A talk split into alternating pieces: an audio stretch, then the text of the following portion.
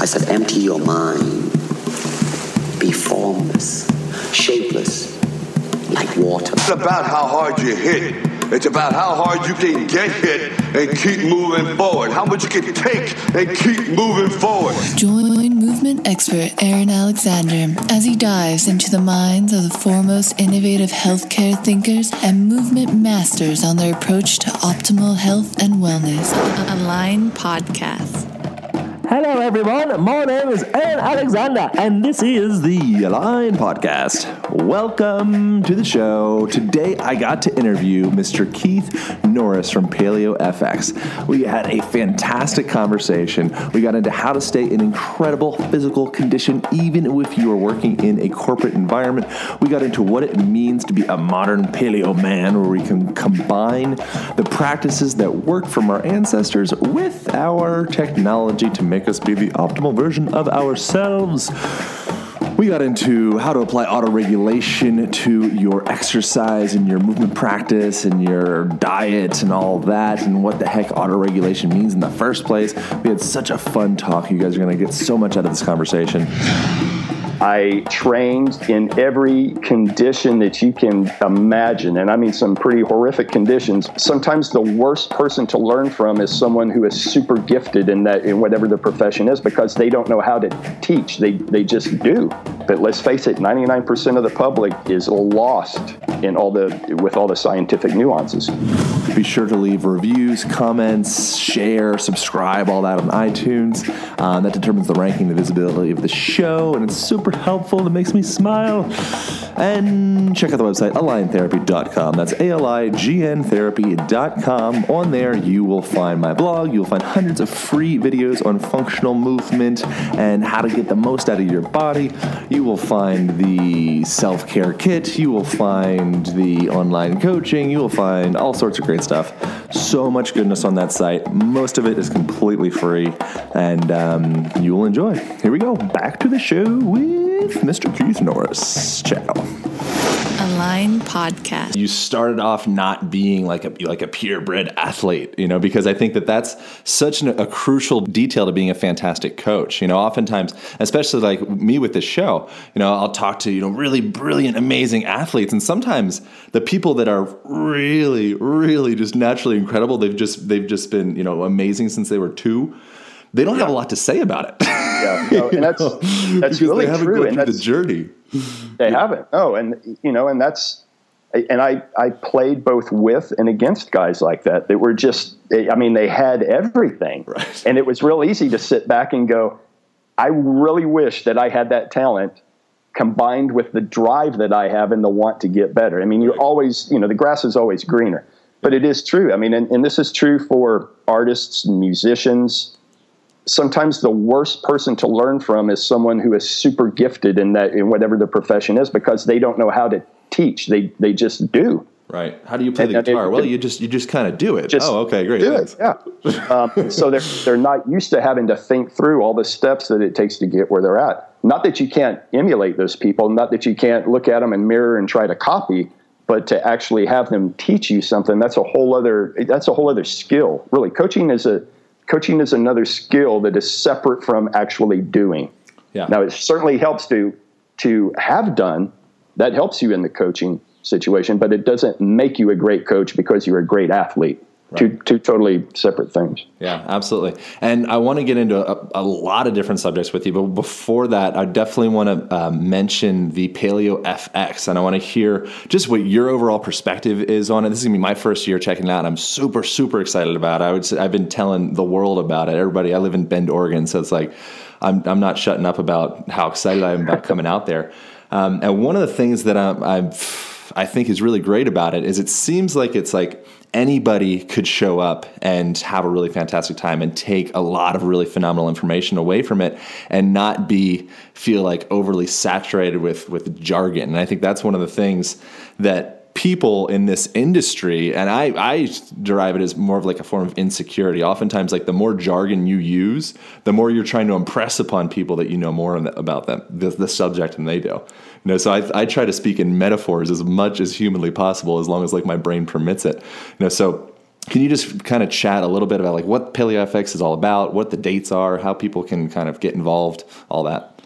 Yeah, for sure. Uh, first of all, I'll just say I totally agree with the jargon uh, portion of that. Many times people will, you know, throw out terms and and they're trying to make themselves look like and I hate the term guru, but I'll just throw that out there. They try to make themselves look like a guru versus a teacher. And there's yeah. there's two different totally two different directions you can go. If you truly want to teach somebody something, you have to meet them at their level, use the jargon and use the terms that they're familiar with, and go from there. Right. If you if, if you truly want to be a teacher. Right. Um, but yeah, so the, the PaleoFX Symposium. I mean, we created this symposium exactly for the person who does not want to hear a whole lot of jar, jar, uh, excuse me jargon, um, who wants to get to the meat of the issue. Pardon the pun. They want to know exactly. It's a rubber meets the road symposium. Uh, and we created it exactly because we, uh, Michelle and I, did go to an a very, very, very academic leaning symposium, the uh, Ancestral Health Symposium, which we love, and which is a sister symposium to ours. We need the academic study for sure to push this agenda along.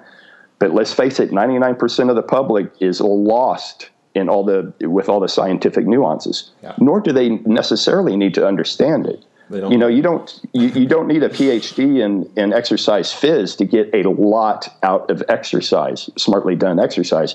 And the same thing is with the paleo or diet or any other aspect of this. You don't have to know all the nitty gritty. What you have to know is a few basic rules of the road and and then if you enjoy that and you get a lot out of it and you want to continue to dive down the rabbit hole obviously there's a lot of stuff there there is more rabbit holes and deeper rabbit holes than you can ever imagine. But you don't need to go down all of those to make this a useful concept in your life.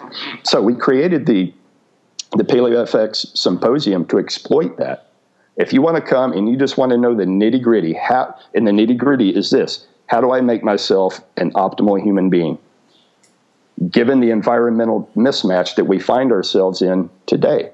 you know, and that environmental mismatch is not necessarily the bad thing if you navigate it correctly. I mean, the fact that you and I can talk, I'm in Austin, Texas, you're in Bend, Oregon, and we can have a Skype conversation is fabulous. So we're, we're not an organization that's championing going back to the cave and spear. That's not it at all. We are championing leveraging modern technology to make you a better human part of that, part of being a better human, comes from the realization that we are perfectly attuned in mind and body for an environment that we haven't seen in 50,000 years. You are perfectly aligned. I am perfectly aligned. The problem is we find ourselves in an environmental mismatch. So, how do we navigate that? So, in other words, you know, if I if I've got a few extra pounds that I need to lose, well, there's a there's a reason for that, and I don't beat myself up mentally because I've got those few extra pounds. It's because my body is perfectly attuned for another environment. And if I realize that and then acknowledge that and then go, okay, what do I do about that? PaleoFX answers that. What do I do about that question? Awesome. And if you want to put it in a nutshell, that is it. And this is both in diet, um, this is uh, physical activity. It's even mental. And it even is spiritual because we'll have some uh, workshops and talks um, that have to do with shamanism um, and psychedelics, which is pretty cool. And people are like, wow, really? At a, at a diet conference? Cool. Well, exactly. It's not all a diet conference, it's a human optimization conference. Right. Yeah, that's awesome. Yeah. Yeah, and so that's one of the things I think that's that I, I, I love hearing you say because I think that paleo, the paleo lifestyle, ends up being you know there's a stigma around it that it's you know this this dogmatic kind of like people are you know against evolution you know i don't think that it, yeah, it yeah. is about being against evolution. I think it's about recognizing you know what is positive in our evolution and what we've you know picked up along the way that might be superfluous or might be you know unnecessary such as like hydrogenated oils. Like we don't need it you know, it's exactly, like yeah. it's plain and simple. You know, like all the simple sugars and like you know white cane sugar and processed foods and you know EMFs, which it's tough to talk about EMFs because we're using them right now to co- sure, communicate. Yeah. So it's having that balance between that. But there's a lot of crap out there that is a product of this evolution that I think that the the good people in the paleo movement, at least, are their their thoughts are more about kind of shearing away the the crap, you know, and getting back yeah. the roots. Which I think that I completely agree with that. So, yep. you know, one of the things that you mentioned with your perspective on things is like it's it's like a modern paleo lifestyle. You know, so I'm curious, like what is what is what is paleo lifestyle to you? Well, and, and I will say that we, the people that you'll see at this conference, come from all walks of life, and they all have varying lifestyles. I mean, we do have people that I would call uh, part of the back to the back to the land movement. I mean, and this is kind of the '70s hippies type thing, where totally off the grid, totally raise, you know, make their own soap, raise their own animals, do the whole thing. And I, and I, number one, I appreciate that. Number two, I respect that.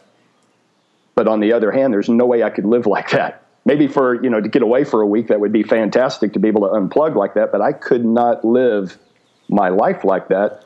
And the reason is the, the biggest reason is is because I like to be in the middle of the beehive. I mean, that's why I live in Austin, Texas. That's why we're here. We're entrepreneurs. We want to be connected with like-minded people, which is fantastic. But Okay, so now that puts me in the middle of a big city, a very, very bustling city. What do I do about that?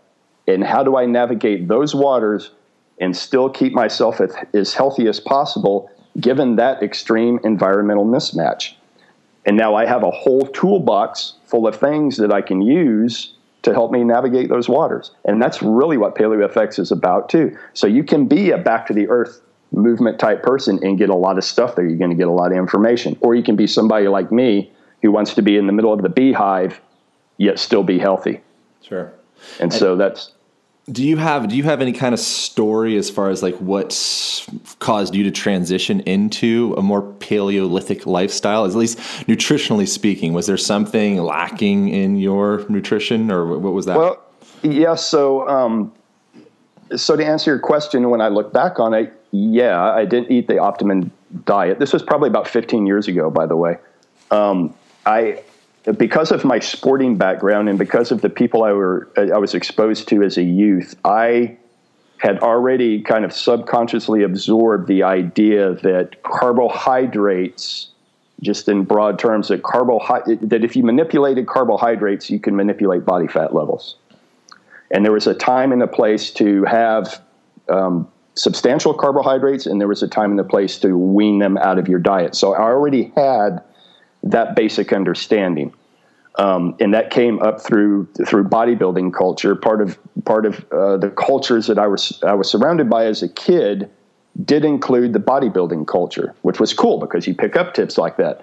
Right. At that time, if you wanted to know about diet and nutrition, the bodybuilding community was it because let's face it, they lived and died by body fat levels. Right. And by you know the amount of muscle they could put on, and so they knew all about manipulating nutrition. So I had that basic background, but in my mind at that time, and again, this is about 15 years ago, in my mind at that time, that was all about sporting performance. And I really didn't tie the actual nutritional and internal health um, benefits of the diet into the whole thing. In, in, fact, I really even didn't even think about it. Um, you know, I was still relatively young. I didn't have any dings. I was, you know, motoring right along. I didn't really, in my mind, really didn't have a reason to even look that direction.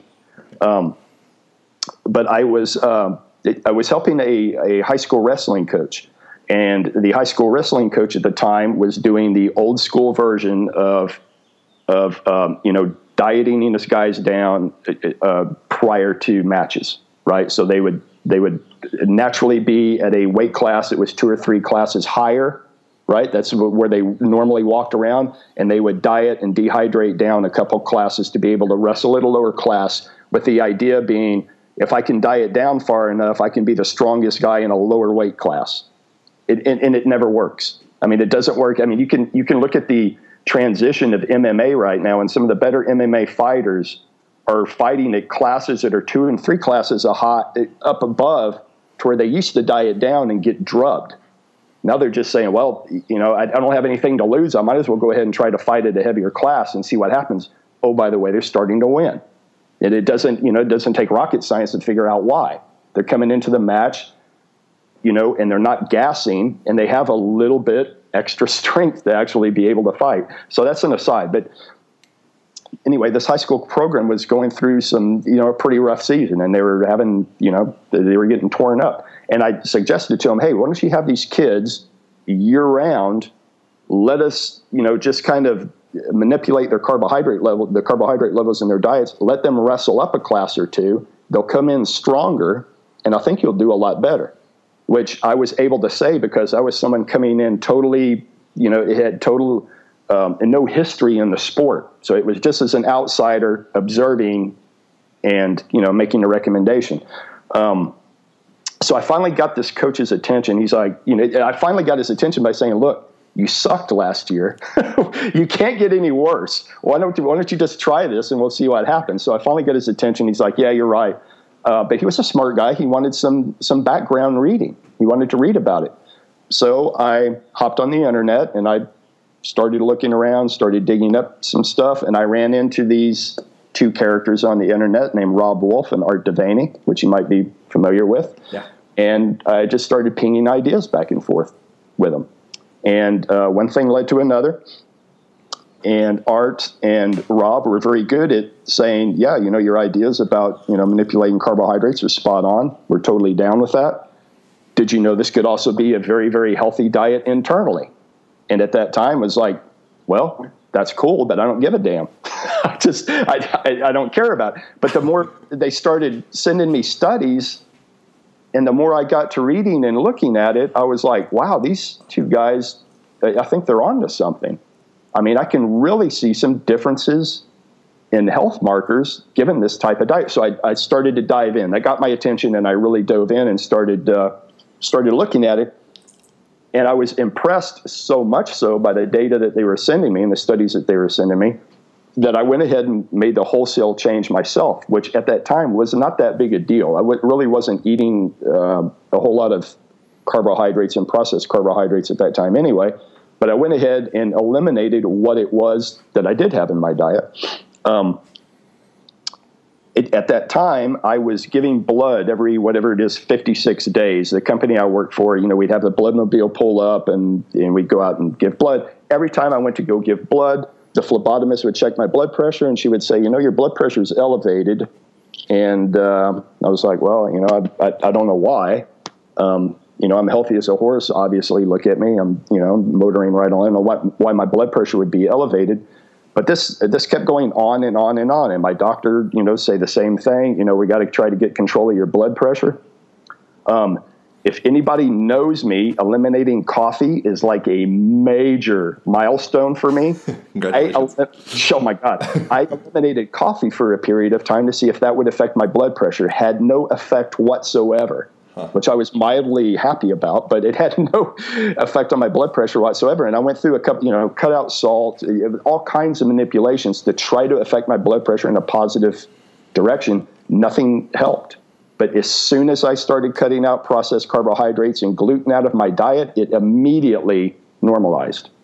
Know, I tell everybody that is that that is an n equals one anecdotal statement that I cannot back up with anything other than my own you know, for my own use. But I can tell you, after I saw that, I have stayed on this diet for 15 years. That was enough of an impression to me to go, everything I tried had no effect whatsoever on my blood pressure. I made that one change and my blood pressure normalized. That was all the that was all I needed. Awesome. And so that, that's the long and the short. And and then I dove down the rabbit hole and started trying to find out everything I could about the diet and the health side of it. And so that that's really where this journey started, the paleo journey, anyway.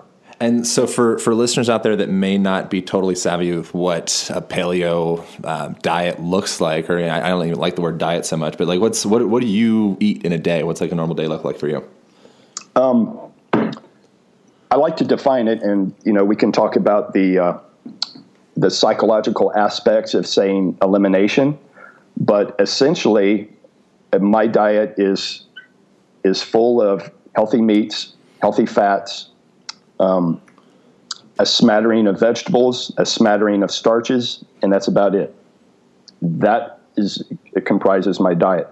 Now, people will tell you that the, the best way, and I believe the best way to come into this diet is to go through an elimination stage. An elimination stage being eliminate all the foods that may cause some reactions within the body.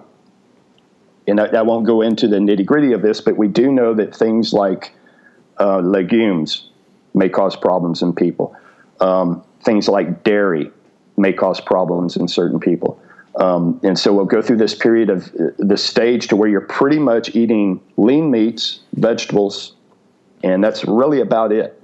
And you'll go through this stage for a while, and then you'll start reintroducing foods. Like for me, I went through the I went through the 30-ish days of eliminating things, and I started to put back in dairy, uh, raw unpasteurized dairy. Yeah. It had no effect on me negatively so I had no inflammatory reactions. Um, you know, intestine, uh, gut, intestinal issues had none. Um, so for me personally, I have added dairy back into my diet. It's raw and unpasteurized, but I have added it back into my diet. Um, things like um, um, legumes. Again, I can have properly prepared legumes. Has no effect on my. It has no effect on me. Blood pressure is still fine. Everything's still fine. Um, and I do throw in starches, starches being in the form of sweet potatoes, some white potatoes, and rice. And I cycle those in according to my workout output. So I quote unquote earn my starches by what my workout level has been. And and you know this sounds you know very vague and very woo, and it is, but I I think that people need to get to that place. You need to get to the place where you can listen to your body and go, yeah, yesterday was a pretty tough workout. I'm loading up today because I feel internally that I need that carbohydrate hit, which is what I did last night. I had a big sprint session yesterday.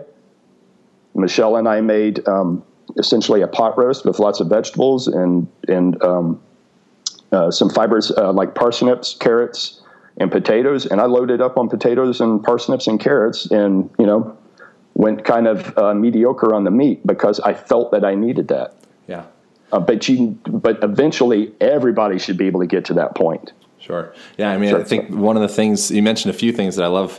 Uh, one of the things is is kind of listening to your body because you know it's tough because I've met a lot of people out there. You know, specifically, I lived I lived in Hawaii for about five years, and uh, so fruit is abundant. Sure. You know, so living out there, I think that there's there is definitely a degree of like what is available to your culture. You know, if you yes. live in a place where it's like, you know, for me personally, I just got back from this like three day boat party thing. It was it was awesome, and uh, it was hot, man. I was out on Lake Mead, like by the Hoover Dam, and it was just like listening to my body all I wanted, there was like a moment where I kind of cut fruit out a little, not out, but like down compared to what it sure. used to be. But there's these moments throughout the day where it's like, all I want is raspberries and blueberries. Like, I do not keep yeah. anything else away from me. Like, I just want a little bit of fruit. And I felt phenomenal afterwards. You know, and what that is, it's like, when your canvas board, you know, when your canvas is a little bit cleaner, you know, you can see any types of weird, funky yep. colors or anything on there. As soon as you put something on that canvas, it's like, boom, what's that? Right? And that's where we need to start figuring out our diet to be is this this point where it's more of a you know listening to yourself. And one of the things that you mentioned is, is auto regulation with exercise yep. you know? And so i think it's like a similar thing of like finding that point with your with your nutritionary needs or, or dietary needs where it's like what do i need right now? Don't follow any kind of dogmatic you know book just because it says so. Listen to yourself yeah. You know, that is that is the ultimate nutritional plan, in my opinion. But the only way to get to that point is to experiment, is to yep. pull, you know, white sugar out of your diet. See what yep. happens. Do you feel better? Do you feel worse? You might be the one person that needs to run on white sugar. Yeah. I, I haven't met that person. Yet, I haven't met him either. Out, but, yeah, but I hold out, that there could be one. Yeah. You know? and so that's the big thing is, is really starting to play, you know, become fascinated with yourself. You know, that's the thing. We we wander around through the world in these bodies, you know, and it's it's like, what do I got to do? I got to go to work. You know, I got to take the dog out. I got to pay my taxes. I got to, you know. But it's like you are the most fascinating, brilliant invention known to man. It's man. You know, there's oh, yeah. there's nothing more amazing than that. So get into it. And that's oh, something that I try to I try to spread to people is just like get excited to be you. Get excited to explore yourself. You know, see what paleo is like. See what Atkins is like. See what fruitarians like. See what it's all like. You know, there's no one right answer. Everyone's it's all anecdotal essentially. You know, if you cut if you find some one new diet thing and it makes you feel better, you're going to be running the top of the mountain screaming about it. Yeah, yeah. You know, I so totally, I, I, I totally agree with that. I mean, it, and your statement about keeping the canvas clean. I mean, you really have to start from a clean cab, canvas, which is why I suggest going through a a 30 day elimination period. You know, I went to that template from a, a from a paleo point of view.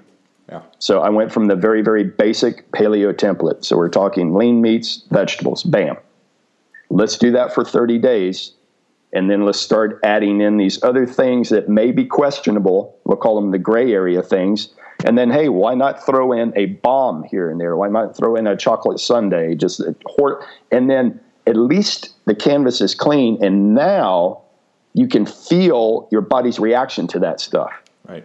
and then it's up to you. If you're okay with that reaction, and you think it's okay, well, I, you know, I don't know what to tell you after that. but it's you know, and I've, I've told a lot of clients like this. You know, it's a lot of it's a lot like college drinking, right? Kids go to college and they just you know go through this huge, and I did too, this huge just party throwdown, party throwdown, party throwdown. Well, eventually you wake up one day and you're like, you know what? the fun that I had last night is not equal to well, the way I'm feeling today. And you start going through this dry out period, and then you'll go out and party again. And then it's reaffirmation that, oh, yeah, that makes me feel crappy today. That amount of fun was not equal to the way I feel today. And as you get, as you start getting older and older, those dry out periods start to last longer, and you really begin to listen to how your body feels on that particular chemical Right. and food is just not as intense as a signal as alcohol is until you pull that out of your diet and then put it back in and you'll see how an what an intense signal that is Right. and then it's and then it's you know self-affirming after that Sure. I mean, I have never run into but anybody who has really cleaned up their diet, added, you know, the bad, really super refined carbohydrates back in, and not pulled them back out eventually because they were just like, you know what? I love the way I felt on that clean diet. I add this other stuff back in. It's not worth it. You always hear that. It's not worth it. Sure. And then, another thing with that is, is you know, with uh, back to, to listening to your body. I end up being a broken record sometimes with that. I apologize to everyone, but you know, it it totally depends on your activity level. Oh, you know, like yeah. what are the stressors in your life right now? Whether it be you stress or you know whatever's going on, like everything that's happening in our reality, it's Yes. all information that our body has to interpret. If you're throwing, you know, a marathon into your system, that's significantly different information than if Yep. you're sitting in an office for 10 hours. Yep, for You know, so the, once again, there's no cookie cutter. This is what you do. You got to listen to that thing, and that takes practice. You know, I, I, I work with clients every day where it's like there's some people where you know I'll, I'll walk in within like a foot of them, and they're like, "Ooh, I can feel something," you know. And there's other people where it's like I could throw a bomb at them, and they're like, "What happened?" And I'm like, "Are you serious?" Yeah. Yeah. Come on Yeah. you know but but uh, one of the other things that you had mentioned that i want to touch on you know with paleo diet um, one of the things that I have to I have to say, which I know that you already agree with from listening to you, um, is the, the the sources that your food is coming from. You know, if you are coming from like a you know like a factory farm type environment where the where the you know the, the animals are sitting in their own feces and they're getting plugged up with grains, like you you aren't what you eat. You are what you eat ate. You know, Yep. it's like you got to look at the whole entire evolution of that animal that's going into your system. If you choose to eat animals, I'm not pro Sure. or against animals. I, I prefer broth actually. If I do, uh-huh. I do like fish and broth as my thing. Sure. You know, but but with that, with the broth for me, you know, it's like, did that animal have a super happy life? You know, it's like, is this is this an ethical thing for me to do? Yes or no? If it is ethical, it means that the the farmer, the local farmer, hopefully that I'm purchasing that product from or that animal from, is um, they're doing good to the world. You know, so when I give them my vote in the form of currency, we need to look at our currency as our votes. Our yep. votes at the elections, in my opinion, I'm not sure if they matter all that much. I think what matters the most is where's the money going? Yes. You know, and so when you when you are voting with your dollar bills, you have to put some intention into what are we voting for? You know, and so the quality of the products that you're getting is so so crucial. You know, and then that's that's the big thing. You know, so yeah. uh, so one of the things you mentioned is is the raw dairy as well. My opinion, again, it's if you are not able to eat your product raw, you should maybe think about why you're cooking it. You know, yeah. is it if it's if it's poisonous, if it's not raw, why? Yeah. no, for sure. The the quality of food and the nutrient density that's in that food is huge. Right. And you know, there's it, I guess it's easy to see from the outside looking in that we would be at war with the with vegans and vegetarians, which is which is not at all the truth. I mean, if you look at the core values of, of both of these groups of people, the paleo camp and the vegan vegetarian camp, we are both all about animal husbandry, proper animal husbandry. I mean, none of us wants to see CAFO um, operations be in existence at all. Right.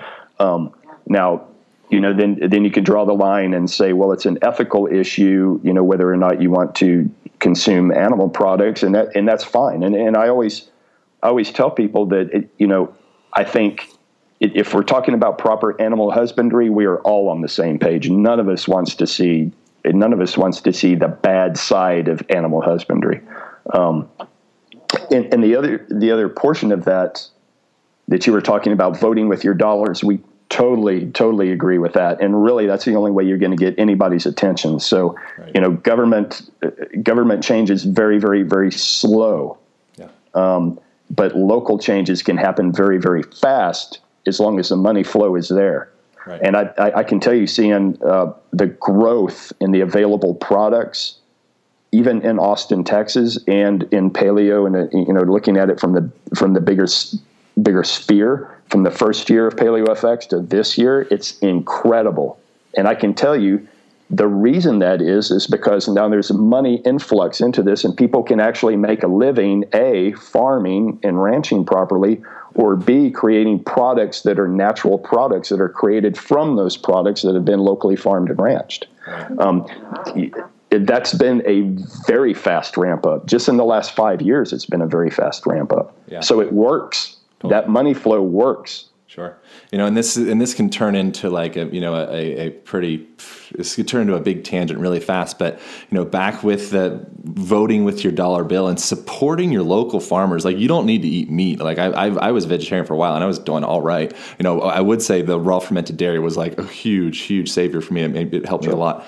Um, you know, but recognizing the good that your local farmers are doing for the world. You know, you are the world. You are the clouds. You are the grass. You are a product of this whole entire environment. Just because you have this skin bag around your body doesn't mean that you're separate from the air. You know, it's you are a direct product, a direct manifestation of what goes into your mouth, of the, you know, the sounds that you hear, the sounds that you speak, the relationships that you have, and the environment that you live in, the overall environment, be that weather, or everything, the water that's that's rolling through the streams in your in your neighborhood, all of that is you. You know, it's really easy to get short sighted with this stuff and think like, oh, you know, I'm going to save 67 cents and run down to Costco and get, you know, 85 yeah. pounds of like GMO, whatever. You know, what you are voting for that evil company. Yeah. that's totally, not okay. Totally agree. Yeah.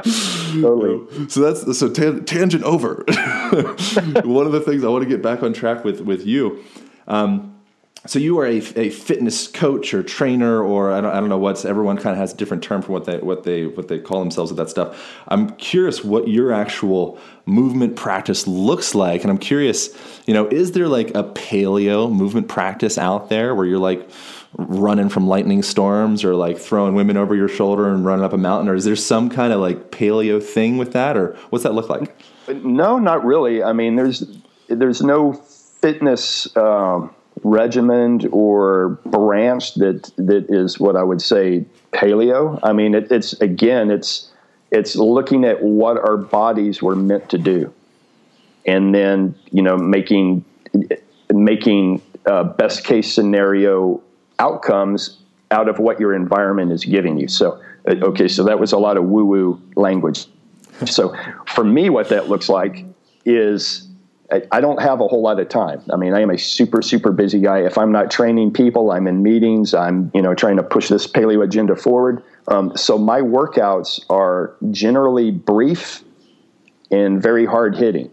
So my workouts include resistance exercise, sprinting, um, and when I say resistance exercise, that can be both on machines. So I'm not a purist where it's like a resistance exercise has to be black iron and barbells and dumbbells, or it's not at all. I include everything. If it works, I use it. That's body weight exercises. That's yes, black iron barbells and dumbbells, and that's God forbid machines too. when I want to add them in, and I do use them. Um, so there's so there's uh, sprinting involved. There's body weight exercises involved. There's re, uh, super heavy resistance exercises involved, and there's also an element of movement purity involved as well. Um, so, what does movement purity means? Well, that means that the human body is meant to be able to move through a certain range of motion.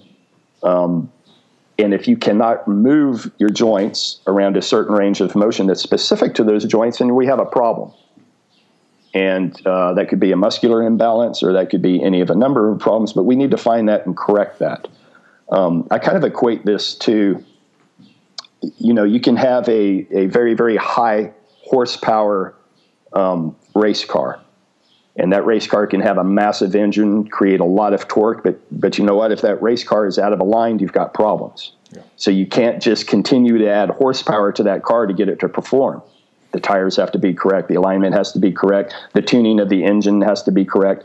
And I kind of look at optimizing the human body in the same way. Yes, I want high horsepower. I want some musculature. I want to be able to create force and power, but I also need to be able to move that body through a full range of motion. Yeah. And so I have to step back, take a look at that, and go, okay, what corrective exercises do I need to add? Those need to be big bang for the buck, and they need to be directed towards whatever the problem is and I want to increase the strength of that organism, and I also want it to be somewhat metabolically fit and fast. And that's, you know, for me, that's the 30,000 foot view. Mm. And then, depending on what your goals are, whether those be competitive goals or just, you know, quote unquote, being, being a healthy person, then we need to refine that. And I would also say that that uh, being a competitive athlete in no way confers health. and I can see I can say that from personal experience from being a competitive athlete. Probably one of the unhealthiest periods of my life, and that's both. You know, if I had a way to measure it internally at that time, I'm sure it would look horrific compared to the way I look now when I'm just being healthy. But that's the nature that's the nature of competitive sports and I would never tell anybody not to be competitive because of that. I would just say you need to go into it with eyes wide open.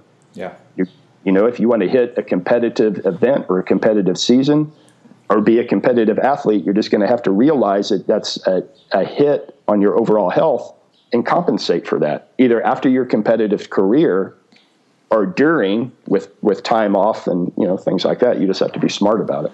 Yeah, one of the analogies that I use with that, you know, is like the human body. We are masters of nothing. You know, we, we are the ultimate generalist. That's what sure. makes us so incredible. You know, and it's like when we get caught up in these these specialized activities, that's when it becomes a very slippery slope. You know, if all you do is spike a volleyball all day long, you're going to have a really phenomenal, you know, spiral line that loads up and uh-huh. crack. You know but is that one directional spiral line that you've developed is that the most effective way to you know say go for a jog probably yeah. not. You know it's multi-directional. And so figuring that out is super super important. One of the analogies that i like to use with that is like imagine when you're doing some kind of sport or specialized activity whatever it is you're, you're chopping tomatoes. That's a specialization. You know when you're doing that imagine it's like you're wearing a suit. You know, so when you finish your business meeting at the end of the day, you have your tie and all that. When you go to bed, you take your freaking suit off right? What we forget to do is we forget to take our movement suits off when we finish our specialized activities. What that does is we end up having compound suits that start stacking on top of each other. Eventually, we don't know what the heck who we, who the heck we are anymore. You know, we, we've lost our human expression because now all I am is a volleyball player, you know, or all I am is a bicyclist yep. or whatever it is. You know, you start to take on that form. So, you know, get back into the generalist in each of you, you know, is, is some of the best advice I think that I've ever received, you know, is really just not getting too wrapped up in any one specific thing. I'm curious, question for you as far as actionable advice for listeners. What, if you had to pick three exercises, you know, you, you've you've got 20 minutes to get in the gym. You got a meeting or whatever it is. You got to go 20 minutes, three exercises. What do you do? So I go deadlifts. Deadlifts are you know whether that be on a trap bar or a uh, or an Olympic bar, um, pull ups, and dips. I mean, those are the big three. If we're talking about staying inside in a gym, yeah. Um, I think those between those three exercises, you've got it. You've got it covered. You've got and you've got two pulls and a push. Um, but, but yeah, and I mean, even if I look at my own workouts, I, I, mean, my own in the gym workouts look very much like that. I mean, it might not be specifically deadlifts, but there's going to be some derivative of a hinge right. involved. It might not always be dips, but there's going to be some kind of a press that doesn't involve me lying on a bench. Right. It might be a floor press, even, or it might be an overhead press or something like that, but there's going to be some kind of a pushing movement that doesn't have me fixed on a bench. Not saying a bench press is bad. I'm just saying other presses need to be added in. I mean, you can get glued on a bench, and it's it's really not a you know, I, I kind of hate to use the term functional, but it's really not a functional movement because you're not having to hold your body in balance and and you know things like that. And a chin up, I mean, you can't you can't beat a chin up or a pull up or any variant of that. You just can't beat it. I mean, it's a bang for the buck exercise. So with those three exercises, and if I could sneak a fourth in there, I would say get outside and sprint. Yeah. Sprint is opposed from jogging. Sprint. Right. So so sprint, rest, sprint, rest, just repeat sprints. And obviously you can't just jump right into sprints. Um, you know, if you haven't run for a while, you're all you're going to do is pull a hamstring. So you need to ease into this. I'm not saying that long distance uh, endurance stuff is bad per se. I I think it's overused by people who think that they're using it to either A, add muscle, or B, lose weight. So I think it's the wrong tool for the perceived job. Right. Yeah, and so notice that Keith didn't say do a tricep kickback. He didn't say do a calf extension. He didn't say do a, a, knee extension or a leg extension, right? When you, when we start isolating these individual points down in the body, what we do is we end up complicating the equation. You know, another, I told you I speak in analogies. Well, another analogy is you imagine every time you do an integrational movement being a deadlift, being a squat, being a pull up, as long as you're doing it well, you can do all this stuff totally horribly and make it make it, you be oh, yeah, way yeah. worse. That is the state. caveat. It's got to be done well. Yeah. Right. You know, and so that's the big thing is first get a coach you know, I got hundreds of videos online. You can check all this stuff out, and like, there you go. There's a coach. Um, there's a lot of really great resources out there on how to figure out how to do this stuff well. You know, but when you're doing an integrational movement, it's like you're throwing one ball you're juggling one ball. That's your whole entire unit. That is where you derive the most power, right? This, the whole is greater than the sum of its parts, right? That's metaphoric for everything, yeah. right? Including your body. As soon as you start isolating systems down, biceps, triceps, you know, whatever, flexors, all this stuff, you start adding a ball, adding a ball, adding a ball, adding a ball. Before you know it, you have 450 balls in the air, right? No one can juggle 450 balls. Yeah. You know, so that's a big thing is figuring out compound movements, figuring out how to do them well. That's the safest thing that you can do for your body. If you're not doing that, in my opinion, you are complicating the equation and you are a dangerous human being. So, and that's yeah. So you know, there's a hierarchy with that, and I, I don't say that I never do isolation movements. Um, I do, but it's I, I, consider isolation movements to be equivalent to corrective exercises. Yeah. Right. So if I'm looking at you know, okay, so what's holding me back on the deadlift, and I can analyze that. And, you know, let's just say, oh, it's uh, you know hamstring strength. So I need to do some isolation work on my hamstrings. Right. Okay, what are the best exercise isolation exercises for hamstrings? And then it, so it just kind of falls down that that hierarchy. Um, but I don't start from isolation exercises for hamstrings to kick off things. Right. No, that's not the right way to go about doing it. Sure. Um, so yeah, there's a hierarchy, and then that hierarchy has to be uh, uh, considered against the available time that you have too. So although I am a very very busy person, I do happen to spend about 12 hours a day in the gym. So I have I have a lot more access than normal people do. So people will you know look at my blog and uh, or tweets and they're like, "Well, it looks like you work out every day." Well, yeah, pretty much I do. But sometimes the duration, you know, the duration is always different. The intensity is always different. You know, I've got a, it, in effect, I live in a gym, so I have access to this stuff all the time. Sometimes my quote unquote workouts are 15 minutes. You know, Sure. so, um, so anyway, I just thought I'd yeah, throw that. No, and then one of the things I want to say is I, I like isolation. In my opinion, is only okay if you know what you're doing. If you Yeah. just if you go to the gym and you see you know a slew of, of, of fancy high tech machines, you're like I don't know what to do, so I'll just start randomly isolating parts. Yeah, You're getting dumber. You know, your, bo- your body is a sophisticated fluid mover, you know, and so when we come out of the womb or whatever, and I don't want to compare ourselves to babies, You no, but when, as we grow up, if we are in a dynamic environment, we will form that dynamic environment by putting ourselves through, you know, a machine type, type system like that, depending on, and again, I'm not hating on all forms of machines, um, just most forms of machines, you know, and when we put ourselves through that system, it's a slippery slope and we can start becoming mechanical movers very fast. Mechanical movers are not safe when they fall. You know, so when you are in a gym, you should be training yourself for life. You should not be training yourself for getting better in a gym. If you're doing that, you're missing the whole point. Yeah. You know, and for the for the the point zero zero one percent that really is just training to get better in the gym, keep at it, enjoy. For the rest of the world, listen to this because I see it all the time. and this is true even in upper level strength and conditioning programs. You see, every strength and conditioning program that is good, they train athletes to be better athletes on the field, not to be better strength and conditioning athletes. That's not the point. You know, the point is not to get good at squatting and, and deadlifting unless you're a power lifter. Sure. The point is to be good, a better athlete on the field Yeah, and to spend as little time as possible in the strength and conditioning center right. because that's not making anybody a better football player, soccer player, baseball player. Actually, practicing the sport with good skills and with some strength behind you, that is what's making you a better player. Right, and then So- the other the other thing is uh, that you mentioned sprinting over jogging. Walking Yes. is good. Jogging, yes, eh. yes. Uh, sprinting, great. Right. Yes. I think you should. You should, everyone everyone out there should take a poll right now. Ask all of their friends when was the last time you flat out ran as fast as you could. I bet you the percentage are going to be impressively low. Yeah. You know, like these bodies are built to move and built to hustle. You know, there, there are humble servants and they only will do, they'll do exactly what we ask of them, but no more.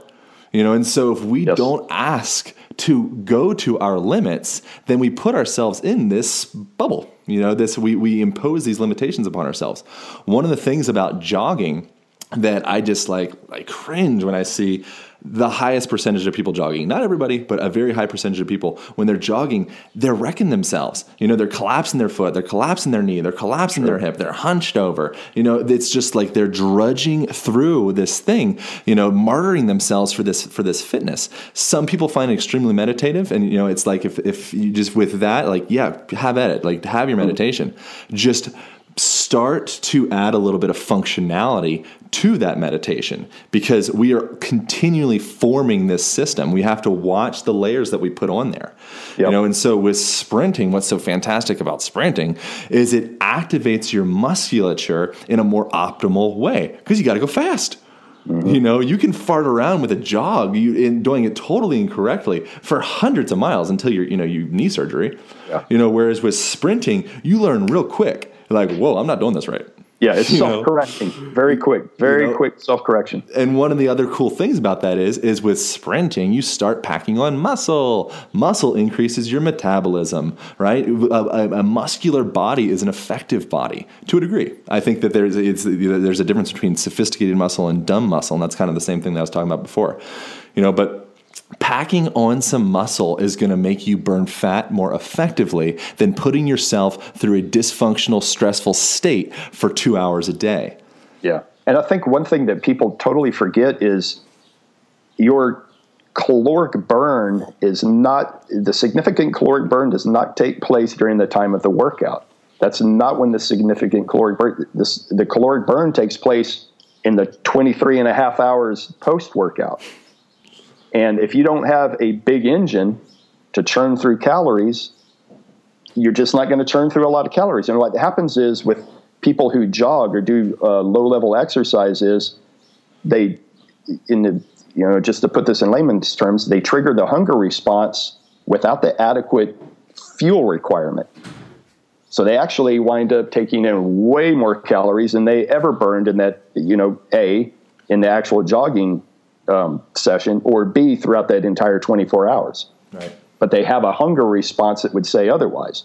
And on top of that, they eat crappy food, Yeah. which just exacerbates the problem. So they're wondering, you know, I've been jogging for three years and I've put on 12 pounds of fat. What's the problem? That's the problem. Right. And it's just, you know, little things like that that you have to step back and deconstruct. And you can figure out the answer very easy. And the answer is very easy. But you have to be able to take the time, step back, deconstruct.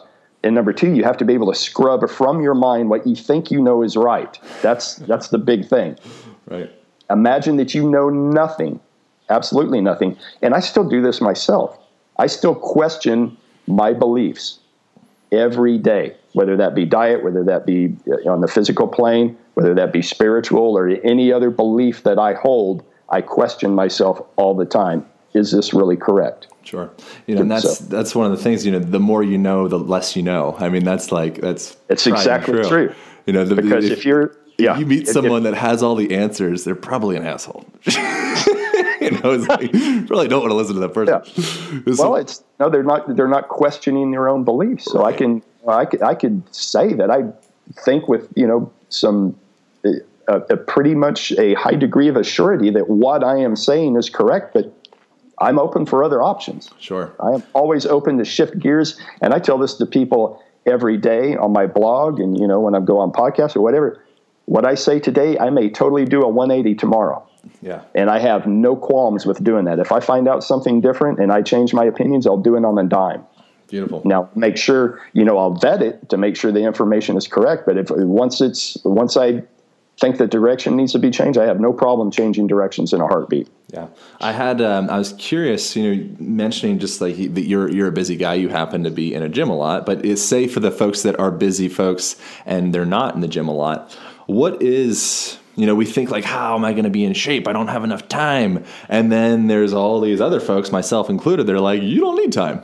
you know, like you're probably working out more than what you need. You Yeah, know, what you need yeah. to be what you need to do is be aware of your movement throughout the whole entire day. You know, Yeah. every every moment of every day you are layering on these new movement practices to your paradigm.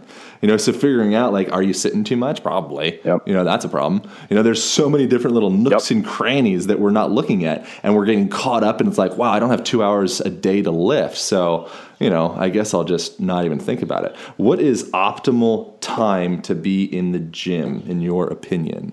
Yeah, so that you know that's another one of those things that totally depends on what you have. I can tell you that that we've set up efficient exercise the way we've set it up here, and we've set it up exactly for the person who thinks that they don't have enough time throughout the week to exercise. And the way we set it up here is we have uh, two 30 minute sessions a week. And then we ask the clients to do stuff on their quote unquote off days, whether that be swimming, whether that be walking, whether that be biking, some of them go into the gym again and do more bodybuilding type routines. Um, but what we take care of at Efficient Exercise is the very, very, very high intensity stuff that they would not otherwise do on their own. And by high intensity stuff, I don't mean um, metabolically, although it is a metabolic hit. I mean the strength work. and the strength exercises. And you know, this is a time where they do their their uber heavy deadlifts, uber heavy squats or presses because they have a coach standing right by them to ensure that the form is proper. Hmm. Um, and that is the time. And really, if you're really really pressed for time, I think you can get it done in an hour a week if you really are dedicated.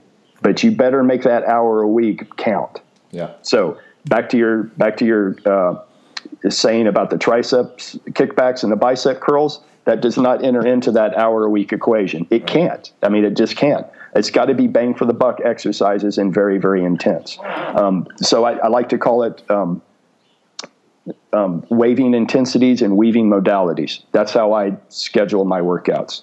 The intensities vary and the modalities vary. Right. And you had mentioned we're running out of time, which is which yep. is kind of a shame. But um, you had mentioned autoregulation versus periodization of yep. your of your your movement. What's what what is that? So, autoregulation is the ability to adjust the intensity and uh, the force production depending on how the uh, depending on how the body presents at that time. And that's that's a mouthful of mumbo jumbo, but I'll break this down. So um, you were saying earlier that the body is just a conglomerate of all kinds of stresses throughout the day. And when we say stresses, and, and this is in the realm of working out, people automatically think just the stress that comes from the workouts. But in reality, the body is having to respond to your job. It's having to respond to did you get in a fight with your girlfriend or wife? Um, you know, did you get enough sleep?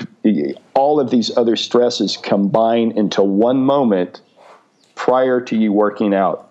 And it is impossible for you to be able to predict the state of your body if you're trying to do a linear periodization scheme. It just never works out. Right. So there's got to be some kind of a immutable mechanism that's put in place to be able to automatically adjust for that. And that automatic adjustment is called autoregulation. Okay.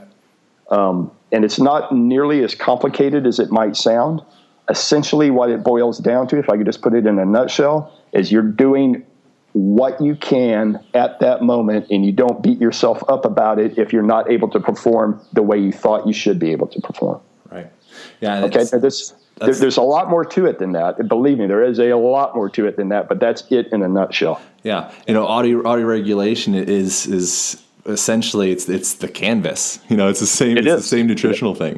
You yeah. know, the the the better that you know your body, you know, get get get involved with it. You know, the better that you know it, you'll get to the gym. You know, and if you are not one to three percent, I mean, those are kind of arbitrary numbers, but we'll just call one to three percent stronger than the last time you were in the gym. You don't need to lift more you know you don't you don't need to push yourself right now you know it's like looking at it from like a you know a paleo perspective it's like we probably didn't need to deadlift 500 pounds all that often. Like it probably wasn't that necessary. You know, this is kind of just stuff we're like hacking our bodies. It's like it's cool to see how you know how much how big we can build our engine up to. You know, but getting down to like the, the it's the it's the vitality aspect that we need to be thinking about. You know, so if you go to the gym and you have a good sense of what's happening in yourself, you know, it might be a good day for you to do some yoga instead. You know, that's an okay thing. It might be a good day for you to like take a dance class. It might be a good day. The only thing that we need for sure is movement. You got to move.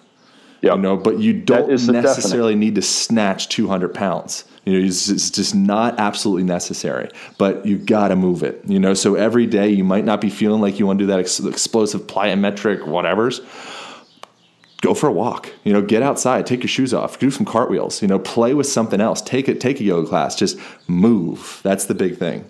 And i realized just like with diet um, you know it, it, takes a good amount of dedicated time to be able to get to that place. Right. I mean and in this you know if we look at the diet side of things um, you know is weighing and measuring sensible? Well, it could be if you're trying if your ultimate goal is to get to the place where you can just sense how much carbohydrate I need. I can just sense how much protein I need. And weighing and measuring may be step 1. Do you want to do that forever? Hell no. I don't want to be married to a scale and do no, I don't want any part of that. But where I am at right now, I don't have to. Right. Now, some clients that I have, I may, they may have to go through that period because they don't know a what it feels like to really be full, or they don't know b how much they're actually eating. You know, they don't have have really a good sense for that until they actually weigh and measure their. And it's more so taking the time out that it takes to weigh and measure to actually look at all this food and go, oh wow, I've actually looked at all of this. So the weighing and measuring is just kind of a secondary way to get them to stop, slow down, look at what's actually on your plate. Sure. Yeah. Instead you know, of just mindlessly eating. Right. If you can track it, then you can change it. You know, it's not Yes, until it's yeah. not until you know what you want to change and you're able to track what you want to change that you have any power over it. You know, so that's that's great advice for for people. Is like if you spend too much money, write it down every time you spend money. You know, did you need to buy 16 frappuccinos that week? Like, no, Yeah. you didn't. You know, same concept with the food. You know, it's really e- easy to mindlessly eat. If you write that those mindless cookies down, you're probably not going to eat them because you it's it sucks writing it down. you know, so Yeah. so we are about out of time. I want to just ask you one more question. Then I also want people to, to know where they can find you and learn more Sure. about Paleo FX and everything that you do. Um, but if you could go back to an earlier version of yourself and provide yourself with some some some advice, what would it be? Um, I would probably say don't play football as long as you did. that is a total. Uh, although I'm, you know, I'm, it, and the reason I say that's fresh in my mind because I just did an FMS screen um, the other day, which was, you know, I did fine except for, and I hadn't thought about it, shoulder mobility. You know, I go back to do the shoulder mobility things. And I'm like, huh, that is not very mobile at all. Where did that come from? Well, you play a sport that's just horrendous on the shoulders for so many years. I mean, it's you know it's going to happen. And I say that you know half in jest. Um, I, I really I don't you know I don't have any regrets. I the mistakes that I've made and the things that I went through, you know, they make me what I am today. And you know, I enjoy where I am today and what I'm doing today and the passions I have. And some of those passions were born of mistakes. So, um, you know, would I go back and change anything? I don't know that I, you know, I don't know that I could or would. I think if, you know, if I could make a telephone call to the 18 year old Keith, I would tell him to, uh, you know, I, I would tell him that, hey, you don't know everything right now. You think you do, but you, you know nothing. So absorb all kinds of information that you can because you know, you think you know everything, you know nothing. I love I it. think that's No, that's that's beautiful. You know, and that's that's the whole thing. Like amateurs have the most fun. You know, it's Yeah. it's not. Yeah. It's like once you start putting money in the line, or it just starts to become this career or whatever it is. Like hopefully it's still fun, but that's when it starts to become a little bit tricky.